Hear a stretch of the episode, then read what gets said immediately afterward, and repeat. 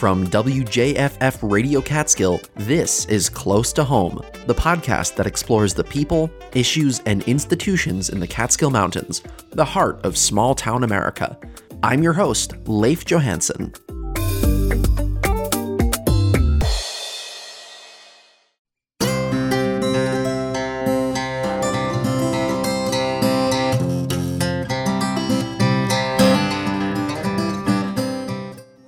Thanks for tuning in.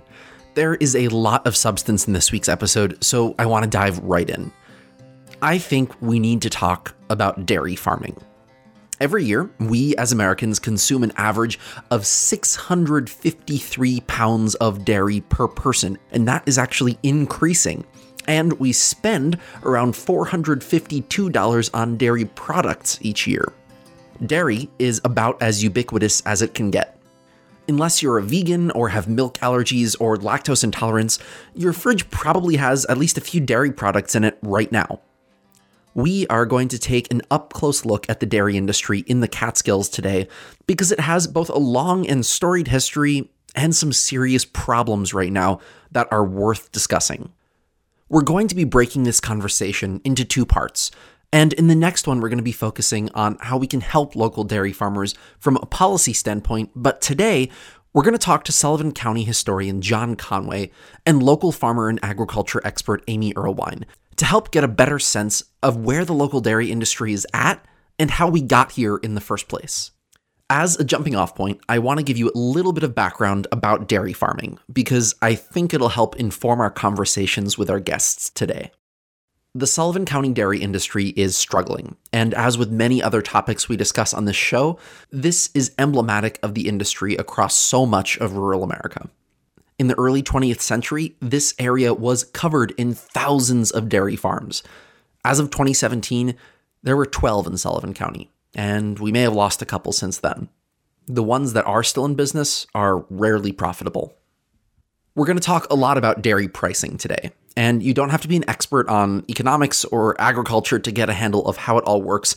But to start off, you need to know that the units for dairy aren't actually gallons or liters, but rather something called a hundredweight. That just means 100 pounds of milk. Farmers sell and processors buy milk by the hundredweight. One of the reasons I'm so interested in this topic is related to the buying and selling of milk and the price discrepancies between the two if you wanted to buy 100 pounds worth of milk at the store, it would come out to around 11.6 gallons. And according to February 2021 dairy prices in upstate New York, which were around $3.55 a gallon, you'd end up paying around $41.29. New York farmers, on the other hand, are paid about $18 for every 100 pounds of milk they produce, so a little bit less than half of what it would cost us to buy it and that price that farmers get fluctuates a lot more than you'd expect. Last year, the price was as low as $12 per hundredweight and as high as about $20 per hundredweight. Even smaller dairy farms produce thousands of pounds of milk every single day, so a dairy farmer's income is anything but fixed. Worse yet, when we factor in the costs of producing milk, New York State dairy farmers actually had a net loss of about $9 per hundredweight as of 2018. In fact, dairy farmers in every one of the top 19 milk producing states in the country were operating at a loss in that year, except California, where farmers turned a profit of an average of about 23 cents per hundredweight. This brings me to supply and demand. I want you to keep the principles of supply and demand in the back of your head as we move through these discussions today and how they influence prices. If it's been a while since you read up on microeconomics, stick with me here for a quick refresher. Okay, let's say you're selling apples, and all of a sudden people discover the world's best apple pie recipe. As the demand for apples goes up, so does the price, which signals to people not to buy more apples than they need because everyone else wants apples too, and there's only so much supply. Alternatively, if people discover that apple pie may cause cancer and they start making peach pies instead, the price of apples goes down, which encourages people to buy more apples. You could look at this from the supply side as well. If you own an orchard and discover a scientific advancement that makes your apple trees produce twice as many apples as usual, but the demand for apples hasn't changed, the price will go down again to encourage folks to buy up your big stash of apples. On the other hand, if there's a big frost in the spring that significantly diminishes your apple crop in the fall, and demand for apples doesn't really change, the price of apples will go up, causing people to purchase fewer apples again. This is the dance of commodity markets. Dairy, as we'll hear about today, doesn't actually follow that dance here in the United States, which is one of the things that makes this topic so strange and interesting. Dairy prices don't emerge as much as they're set. And as I ask our guests about markets and regulation and whatnot today, I, just want to be clear that I am neither a laissez faire free market advocate nor am I trying to encourage heavy dairy market regulations. I'm just trying to get a sense of how all of this works. Of course, it would be imprudent to draw conclusions about what's happening with our dairy industry without understanding the story of how we got to this point.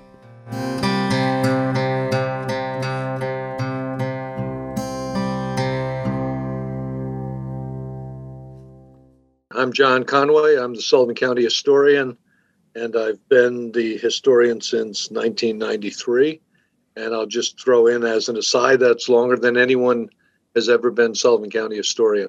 I hope I'm not jinxing myself by saying that. if you've ever had the pleasure of speaking with John Conway before, you'll know that he loves all things Sullivan County history. So, needless to say, we immediately got off topic. I'll skip through most of it here for time's sake, but here's a quick Sullivan County fun fact.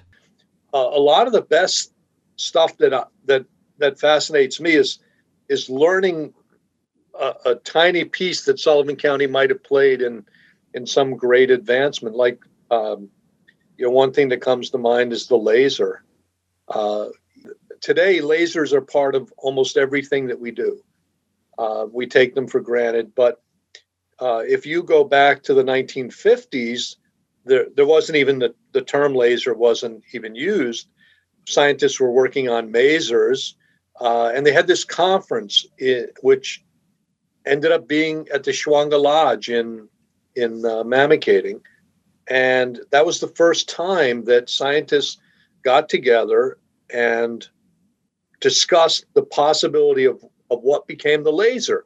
And shortly thereafter, the first laser was demonstrated, and you know, the seeds were definitely planted at that conference. And and the there are books written about the laser now that that credit that conference as the conference that changed the world. Okay, back to dairy. According to John, the beginning of the local dairy industry had its roots in railroads and tuberculosis. Just stick with us here for a second. I'm a firm believer that that there's something in the environment here that uh, for thousands of years probably has played a role in in uh, enhancing creativity and wellness, and you know those are things that we're we're just discovering now. But I I think they've been here all along. Hmm. Nobody, nobody talked about them. I think there were people that knew it kind of intuitively. For example, they sent the tuberculosis patients here and whatnot.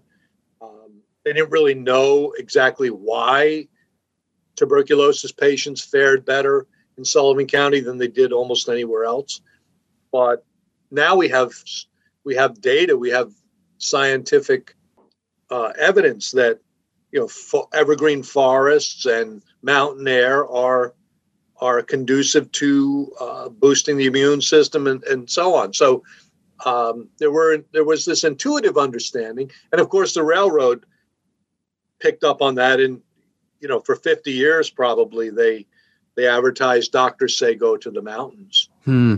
And um, what what was it that the mountains provided? They they told you in the ad: pure air, pure water, pure milk.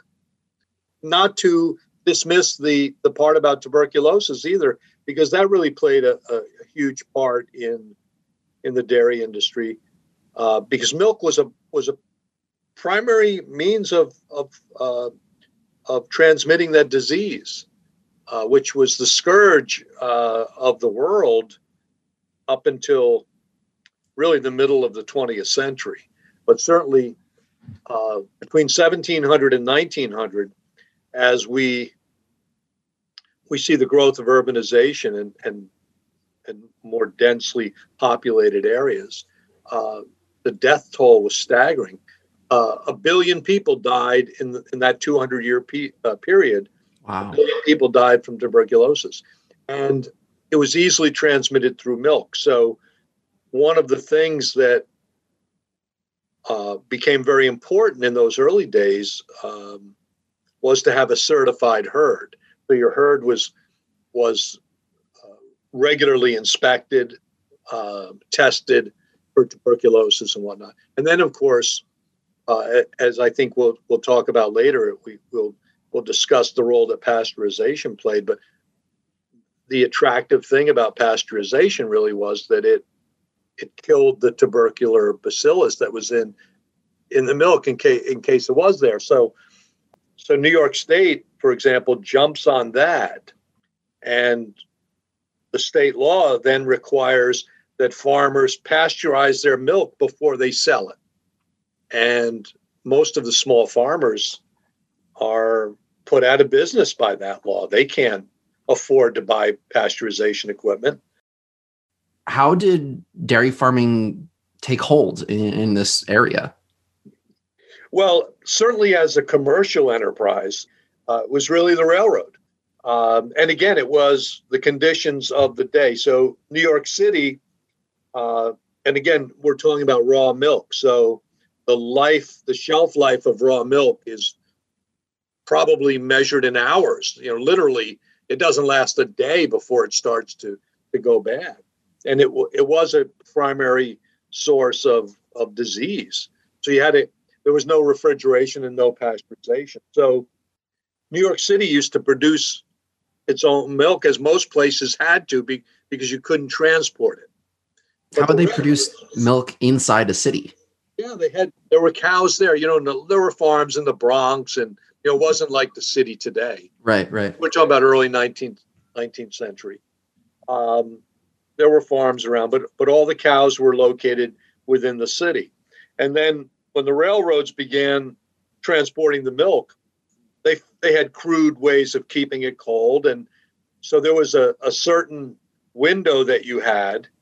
Um, Sullivan County, Delaware County was probably the the farthest that you could get milk into the city uh, without it spoiling. And so the railroad comes in in in uh, you know, the early 1870s.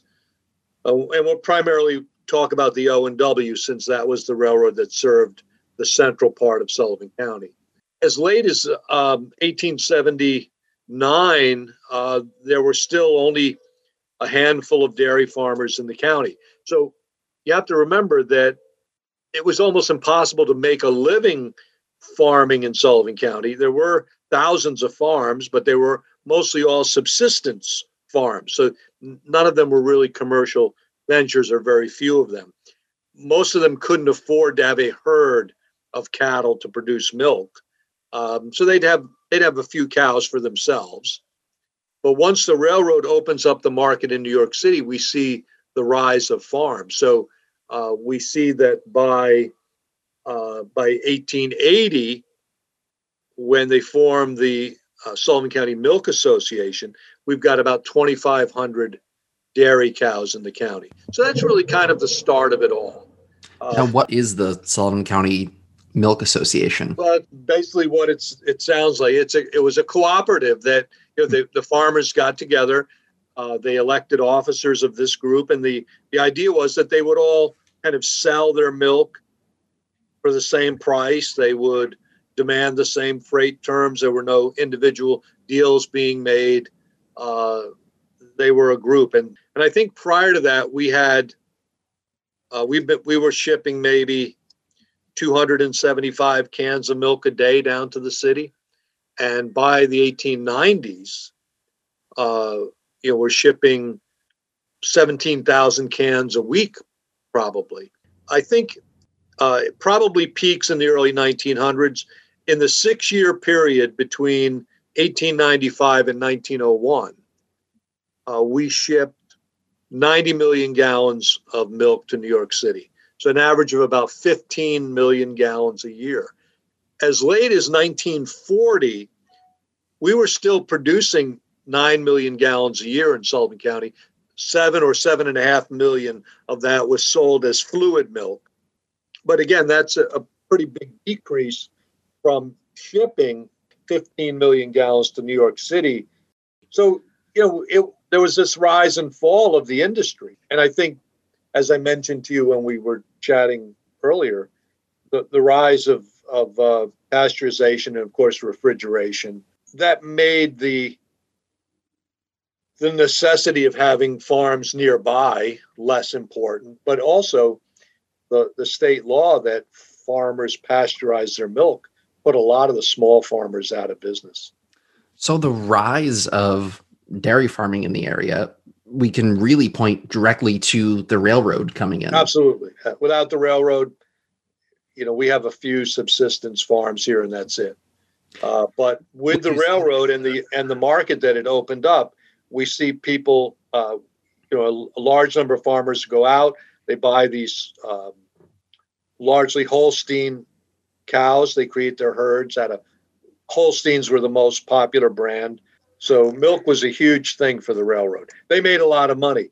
They charged about uh, in the beginning, they were charging about forty cents uh, per ten gallon can to ship it, and then uh, in 1880 they wanted to raise the price to 50 cents a can and that that was the impetus behind the formation of the, the sullivan county milk association one of the things that we see happening in the county through the 19th century and into the 20th century is that we see fewer and fewer farms in the county operating farms um, they drop pretty steadily uh, still by by 1900, we've got about 3,900 farms in the county operating. But um, earlier, we'd had wait 3,900 farms just in. Sullivan County alone. Yes, yes, and that's a that's a low that that had that had been a severe decrease from just a few years earlier. What we see happening is that the farms there are fewer farms, but they get bigger for a time. So obviously, some some more successful farmers are are gobbling up smaller farms. So they're averaging, I, I have those exact numbers. I could give them. Here we go.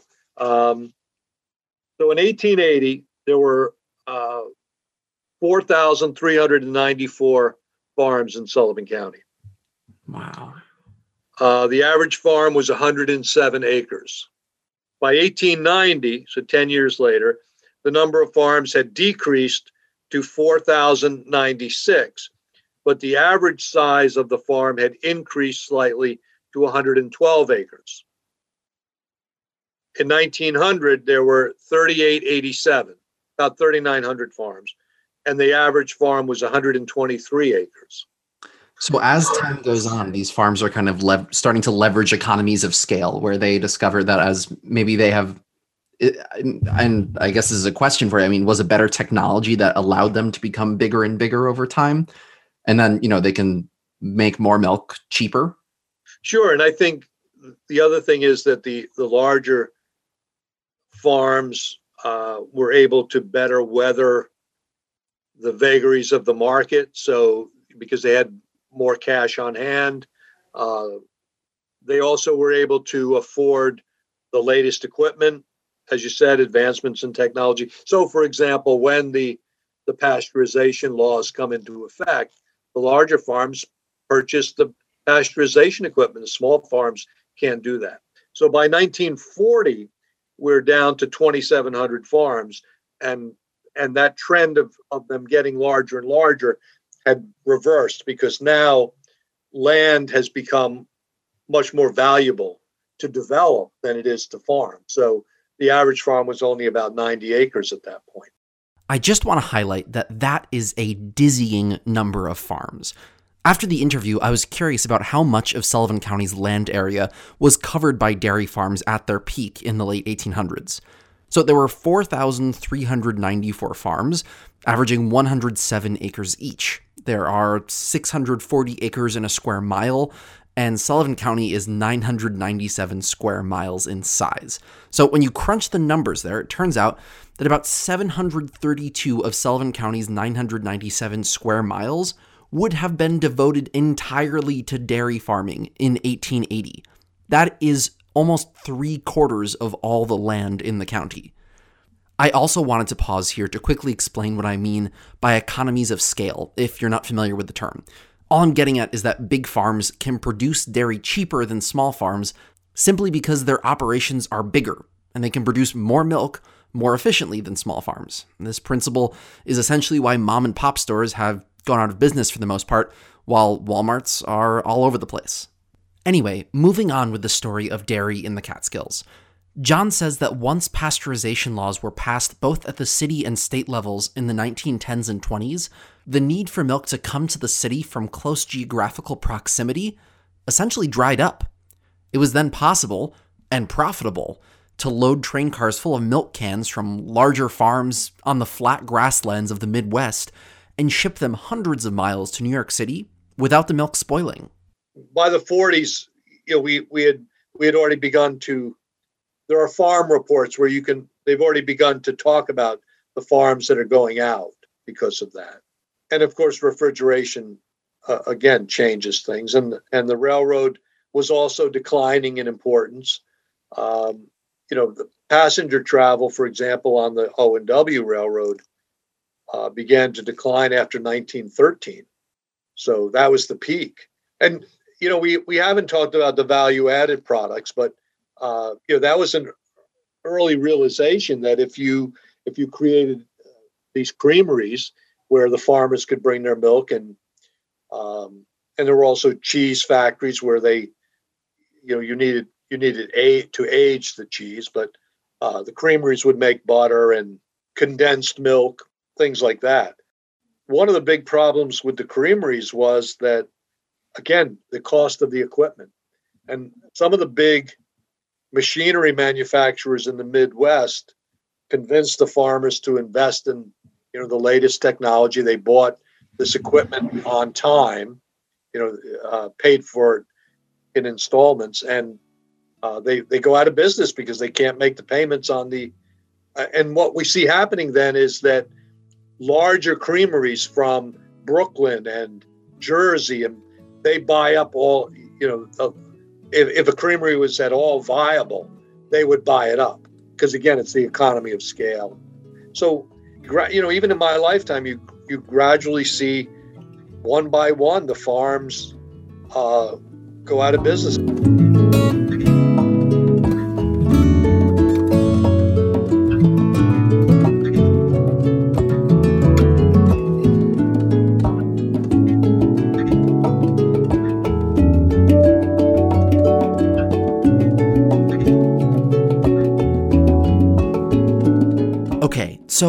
Have a baseline understanding of how the local dairy industry came to be and how it was undone in the mid 20th century. That brings us to times in more recent memory. And who better to tell us about the state of dairy farming in Sullivan County than a Sullivan County dairy farmer?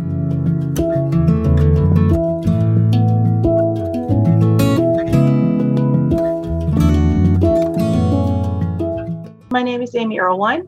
Um, I've been a farmer in Sullivan County for over 40 years. Um, mostly, we worked uh, dairy for almost 30 years.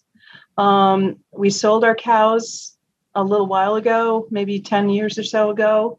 Um, we noticed that the dairy industry was kind of failing around here. And we thought maybe we would change it up a little bit, knowing that we'd been in it for a while and um, you know didn't quite see the future in it. Um, our kids didn't really want to get into the farming industry which we were okay with you know a little disappointed but okay with.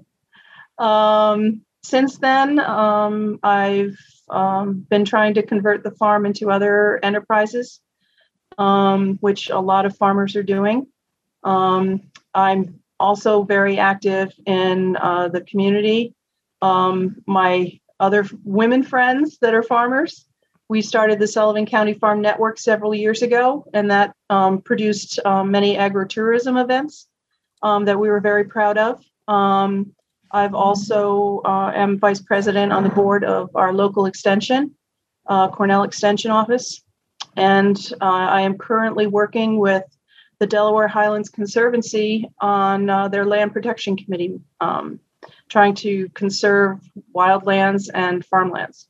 So you mentioned that in, the years since you sold your your cows, you've worked to convert the farm into other enterprises. So what does that kind of end up looking like? Well, mostly it's um, the uh, selling of hay. Um, we make a lot of hay, both square and round bales, and sell that.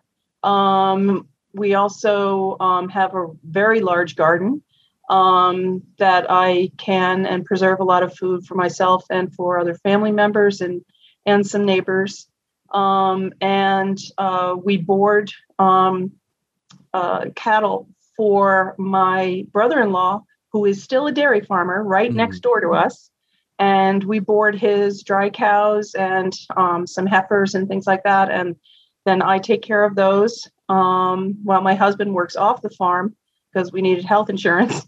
So he works off the farm, and I take care of generally around 70 cows um, over the winter. And um, uh, that helps out my my brother-in-law with their dairy farm. If you're if you know health insurance wasn't a concern, would would your husband be working on the farm? Absolutely. Hmm. Absolutely. He loves farming. He loves being on a tractor. He loves um, doing the field work. He loves working with the animals. He would love to be on a farm. Absolutely.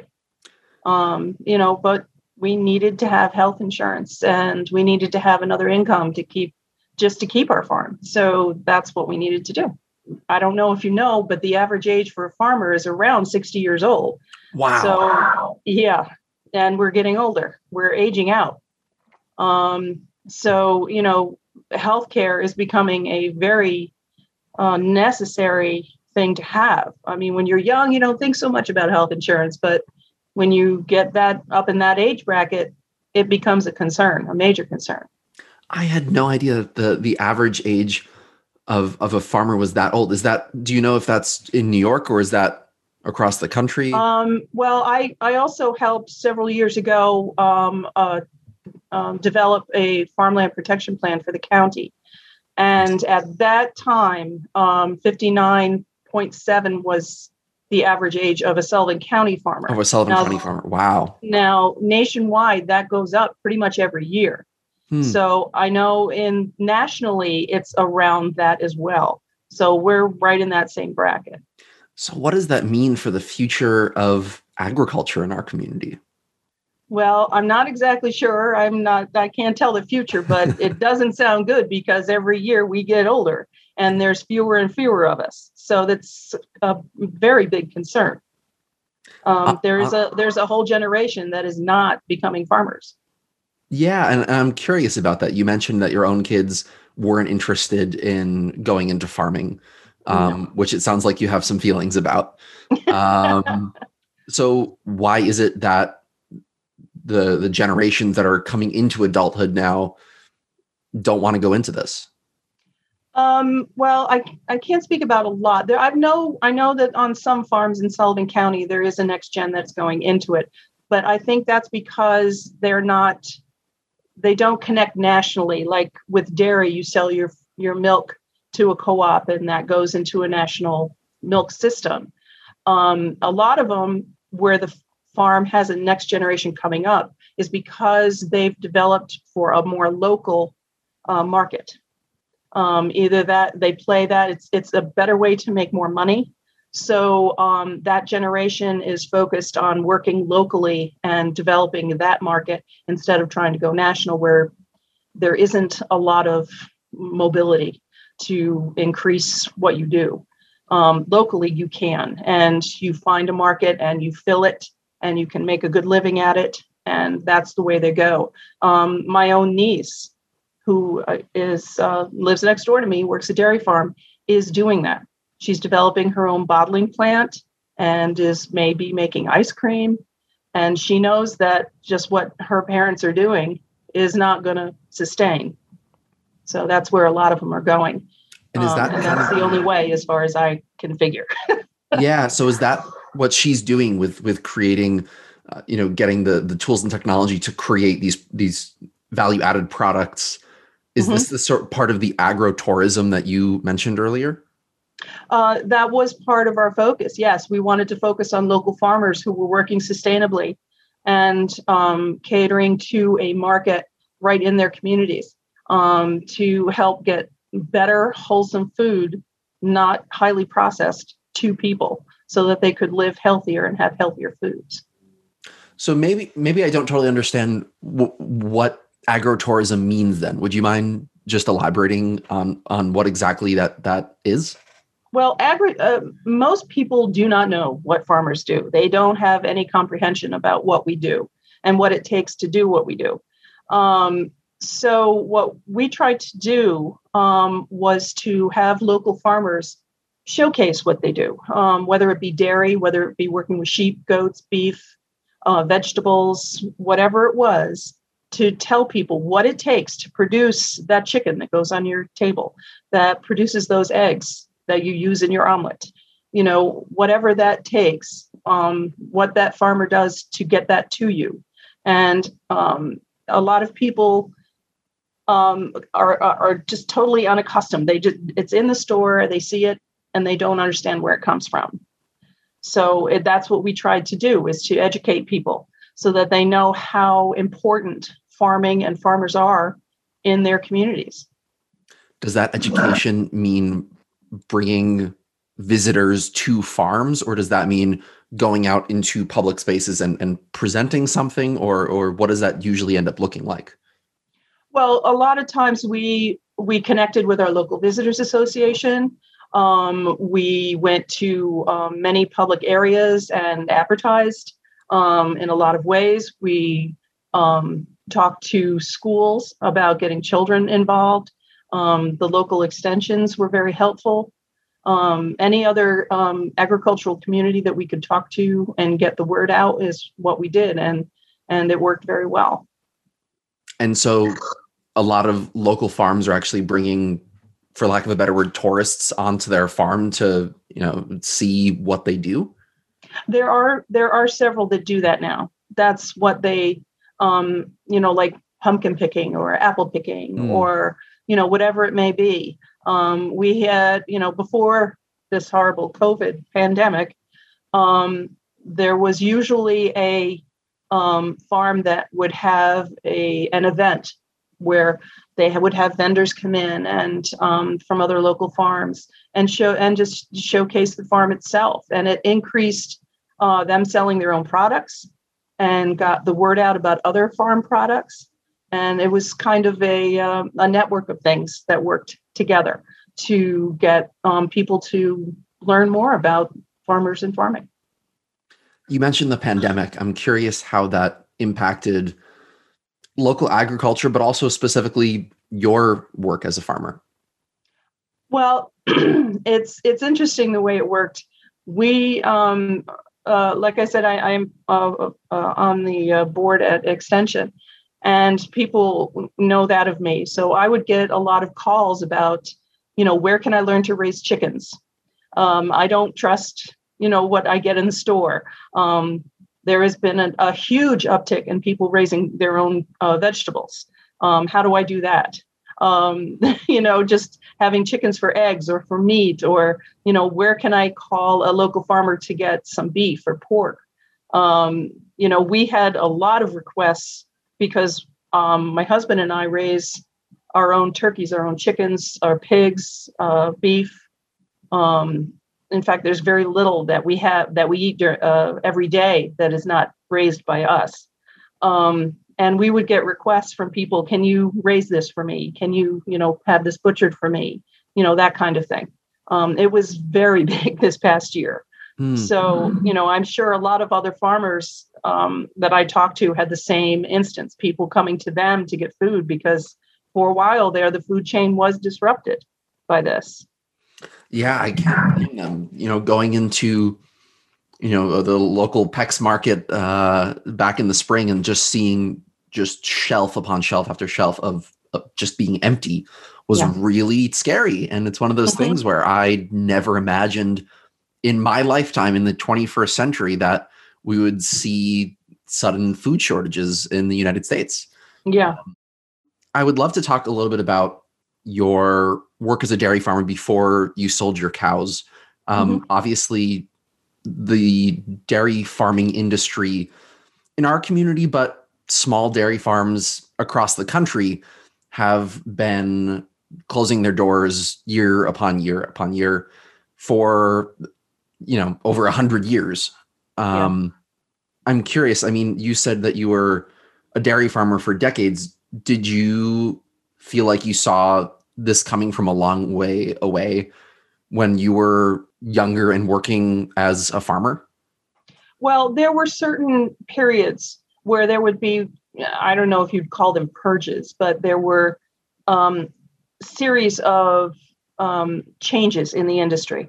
And either farmers adapted or they went out. Um, one of those was actually, and a big one, was when the government decided not to um, continue with price supports for the dairy industry. That was big because that uh, the private industries and cooperatives said, "Oh, we can do it much better than you can. Um, control the prices." Well, that was wrong because the prices became very volatile. So they would be great one month, and next month they would drop. Um, you know, when David and I got out of uh, the business when we sold our cows, we were making decent money, but uh, you also have to balance that with the availability of animals, uh, uh, the sh- the trucking costs because farmers pay for their own trucking, Hmm. um, and you know uh, the feed costs and things like that. Those are those are things that you have to watch constantly. And when we got out, we were making more than they are now. Um, in fact, it's it, it, I know just a few years ago, farmers were making nineteen dollars a hundred. Now they're making a little over eleven. wow.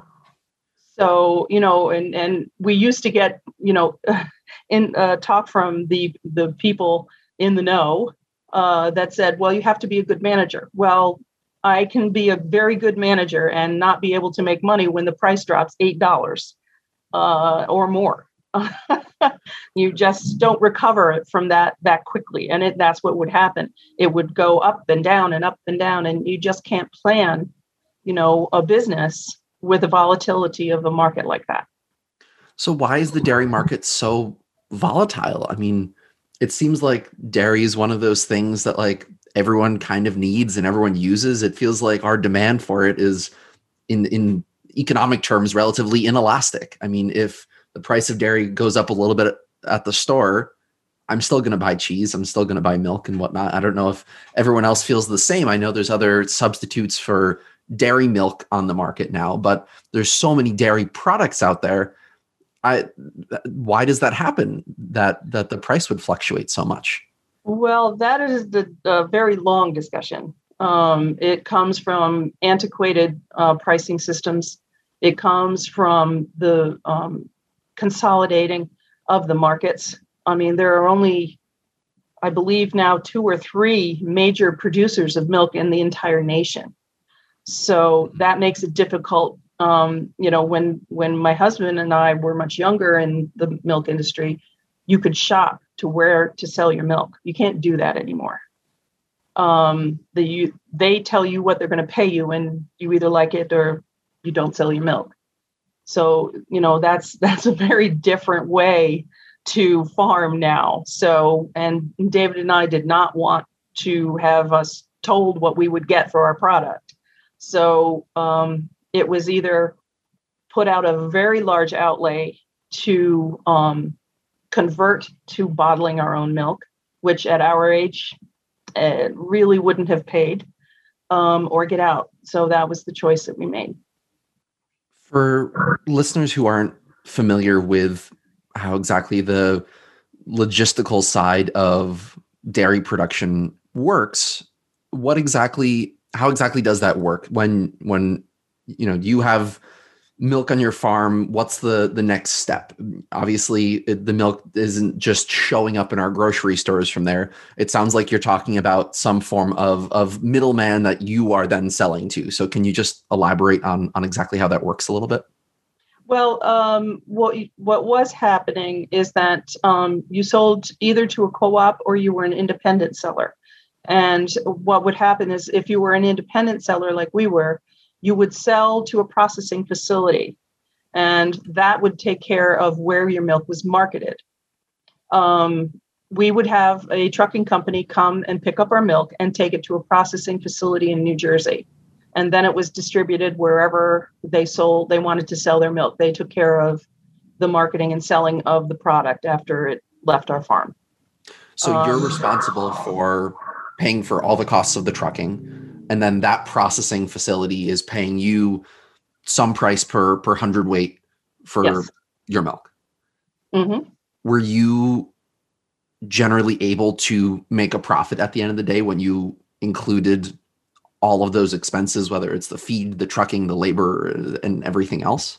Well, it was difficult to do so. Um, you had to pay attention to where you got your feed, mm. um, how much you paid for it, you had to um, make sure that um, you know your machinery was taken care of. Um, you didn't pay too much for diesel. You had to watch every penny in order to make any kind of profit margin. Wow. Um, you know, we did a lot of um, stuff ourselves. I was able to take care of how our cows were fed were bred um, and my husband took care of all of the managing of the machinery and, and the crops so it was a, a, good balance for us to be able to watch how the money was spent. Um, and as I said, there were some months when you could make okay, and other months not so much. So you never really quite knew how your, you know, season was going to work. Um, so especially with the weather, you know, we can't discount uh, climate change. Hmm. That's made it even more challenging for farmers now um, with crop losses and difficulties in the change in weather patterns. Have farmers in Sullivan County noticed really significant changes in weather and climate over the last couple of decades? Yeah, I've heard a lot of farmers discuss it. Um, we ourselves um, lost um, some farmland to flooding. Um, we had some major floods um, around our farm, and I know other farmers have had damage as well then of course you've got to repair that. And you know when floods happen good soil gets washed away. So you know you can lose a significant part of you know your your planting areas. And you know how you manage your animals. Your animals could get you know hurt or lost as well. So you know it's a consideration. So it sounds like unless you are uh, an extremely savvy uh, business minded individual as a dairy farmer, you know, a, a relatively small dairy farmer today, uh, you know, not maybe excluding like corporate dairy farms, you're kind of sunk. I mean, it and it sounds like you were adding up every single, you know, squeezing every penny out of this. Yeah. Wow. Um, you would be amazed at the amount of uh, talents you would need um, as far as the sciences, business management, um, mechanical engineering, mm-hmm. you know, veterinary um, uh, sciences that you need to know in order to work a farm. It's a lot that you have to know. Um, thankfully, there are some agencies that, that are good help to you, um, but you've got to know where to go and where to get help when you need it if you don't know it yourself. So, so moving on, I remember a couple of years ago, there was some local news about dairy farms. There were several dairy farms, I think six of them in Sullivan County, who suddenly lost their contracts with processing facilities. Mm. Um, so, from what I remember reading at the time, those dairy farms were ones that had opted not to partner with a cooperative. They were ones that were selling directly to a processing facility. Yes. Um, and that for me at the time, I remember like Googling this and trying to figure out, oh my gosh, what's a cooperative? How does all of this work? What is all of this? Um, could you talk a little bit about the difference between selling directly to a processing facility or working with a cooperative and what exactly a dairy cooperative is? I, I guess one way to say it is how they wanted to consolidate um, milk processing in the country. Um, many of the cooperatives started out with being groups of farmers who got together to use their power as a group to sell their milk. Um, that changed over the years, and the cooperatives became more along the line of marketing the milk itself instead of getting someone to buy it from the group of farmers. So um, when we, there was problems um, with our independent processor, uh, someone was stealing money from it hmm. and nearly bankrupted. So uh, the uh, cooperative came to us and asked us if we wanted to join them, which was not something that we wanted to do because at that point we didn't feel that they protected the farmers enough at this stage. Um, they what exactly does that mean that, that a well, cooperative isn't looking out for farmers? Because the cooperatives got away, in my opinion, from helping the farmers get good prices for their milk um, instead, they went to making money on the milk for the cooperative instead of for the farmer. And um, so I didn't really get that involved with cooperatives. Um, even my my brother-in-law was one of those that could had to dump milk for a while there. He was one um, because they were independent, and the processor simply didn't want to take the milk. They said that there was too much and they couldn't find, um, you know, at that point it was the, the COVID pandemic and um, the supply and the demand were not meshing. So they had to dump milk. Now they've since then found another processor to sell to, but my brother in law is another one who just wanted to remain independent.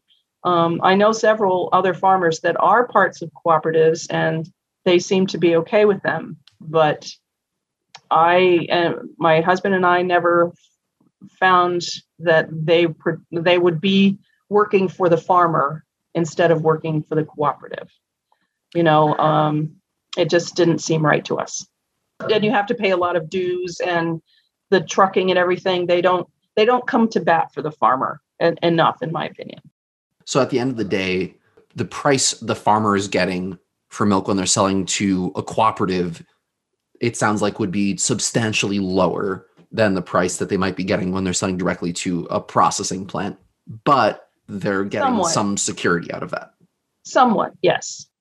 Do you feel that the the actual demand for milk in our community has changed much over the years? Um, or milk I, and milk based products as well?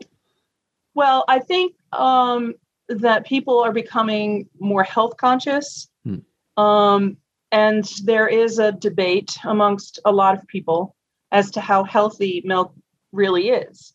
Um, to me, it is whether or not um, a, a, the type of milk that you drink. Um, for me, highly processed milk is not good for you.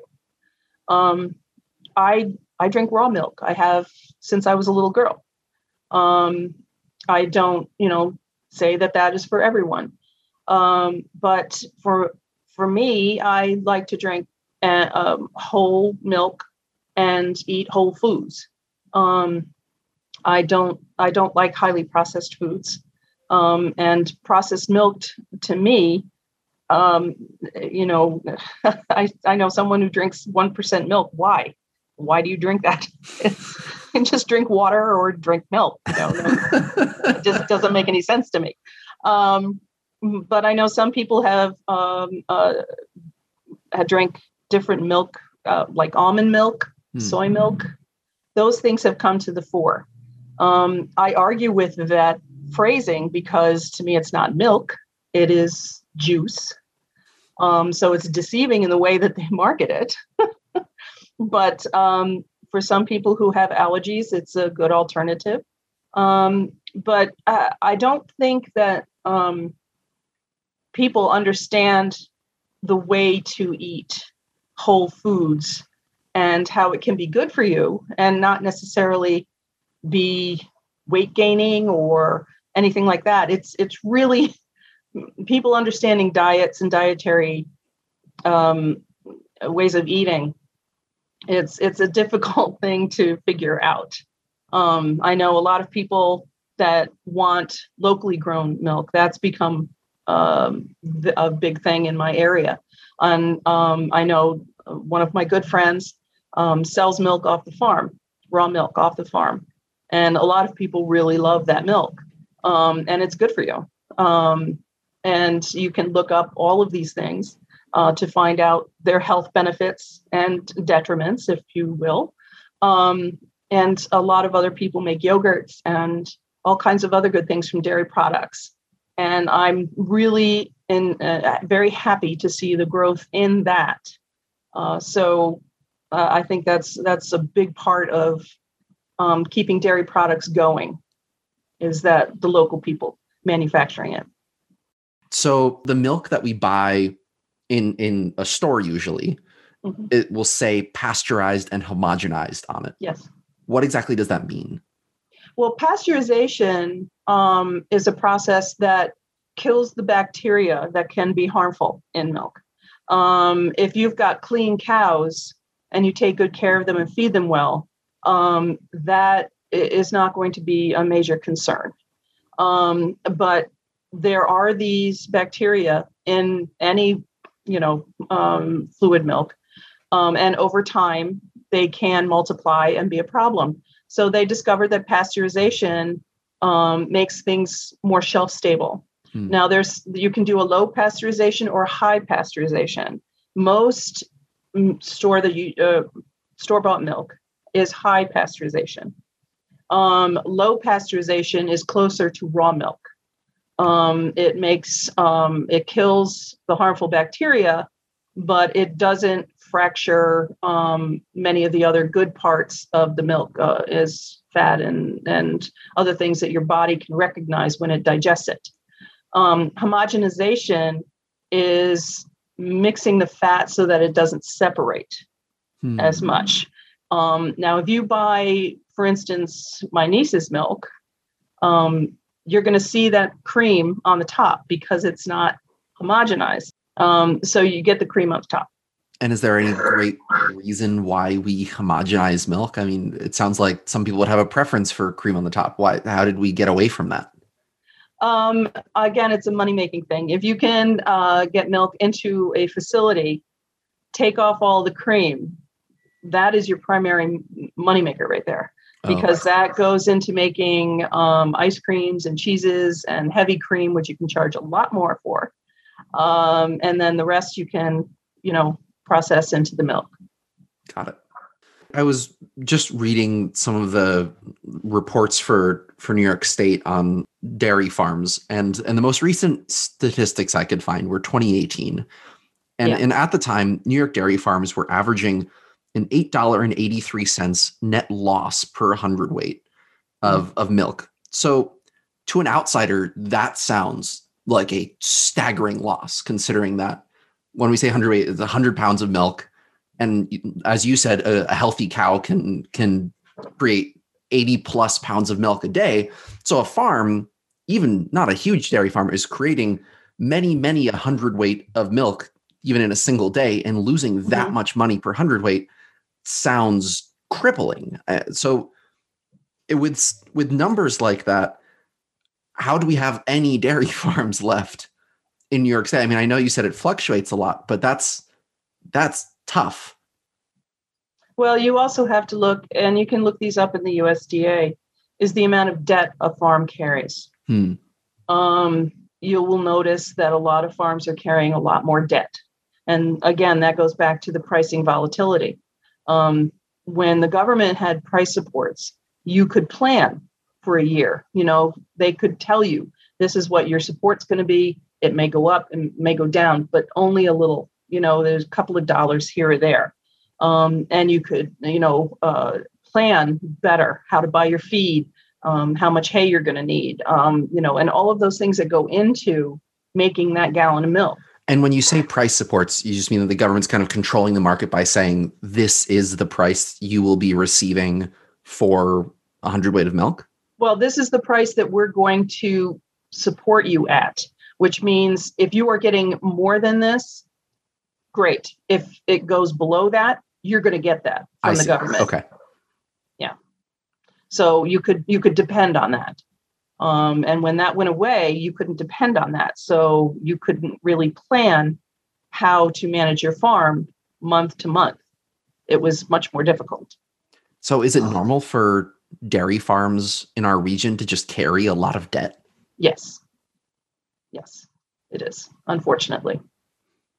Someone who would who would consider themselves to be like a, a strict uh, like kind of laissez-faire free market uh, sort of person might look at the situation that local dairy farmers are in and have been in for a little while, both in our region and across the country, mm-hmm. and say, well, if dairy farmers in, in this small scale are up to their eyeballs in debt and they're struggling to get by and they're operating they're often operating at a loss theoretically they should go under corporate dairy farms with thousands and thousands and thousands of cows um, who have economies of scale to their advantage who can make milk incredibly cheaply um, out in the midwest where it's just really flat and they can have these huge dairy farms um, those farms should be the farms that you know win the day and should should be essentially supplying all of our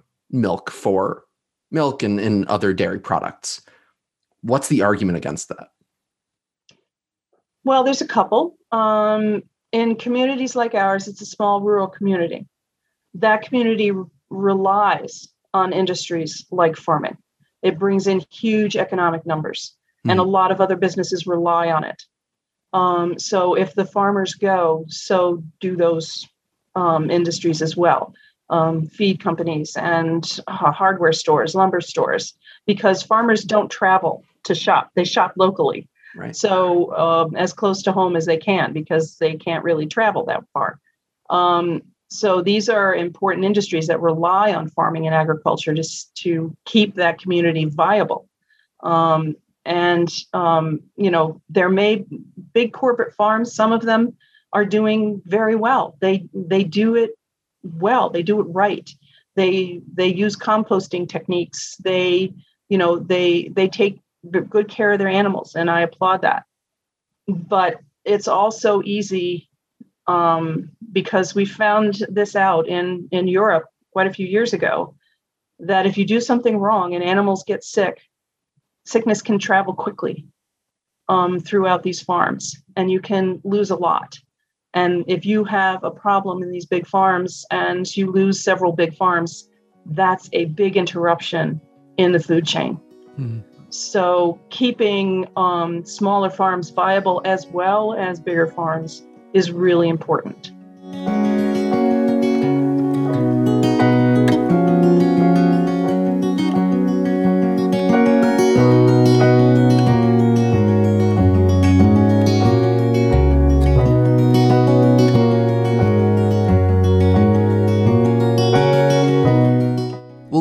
Pause there today to give ourselves a chance to digest these conversations. But we'll be back with a second installment on dairy farming this coming week, where we'll focus on dairy policy and some concrete steps that can be taken to help keep local agriculture alive.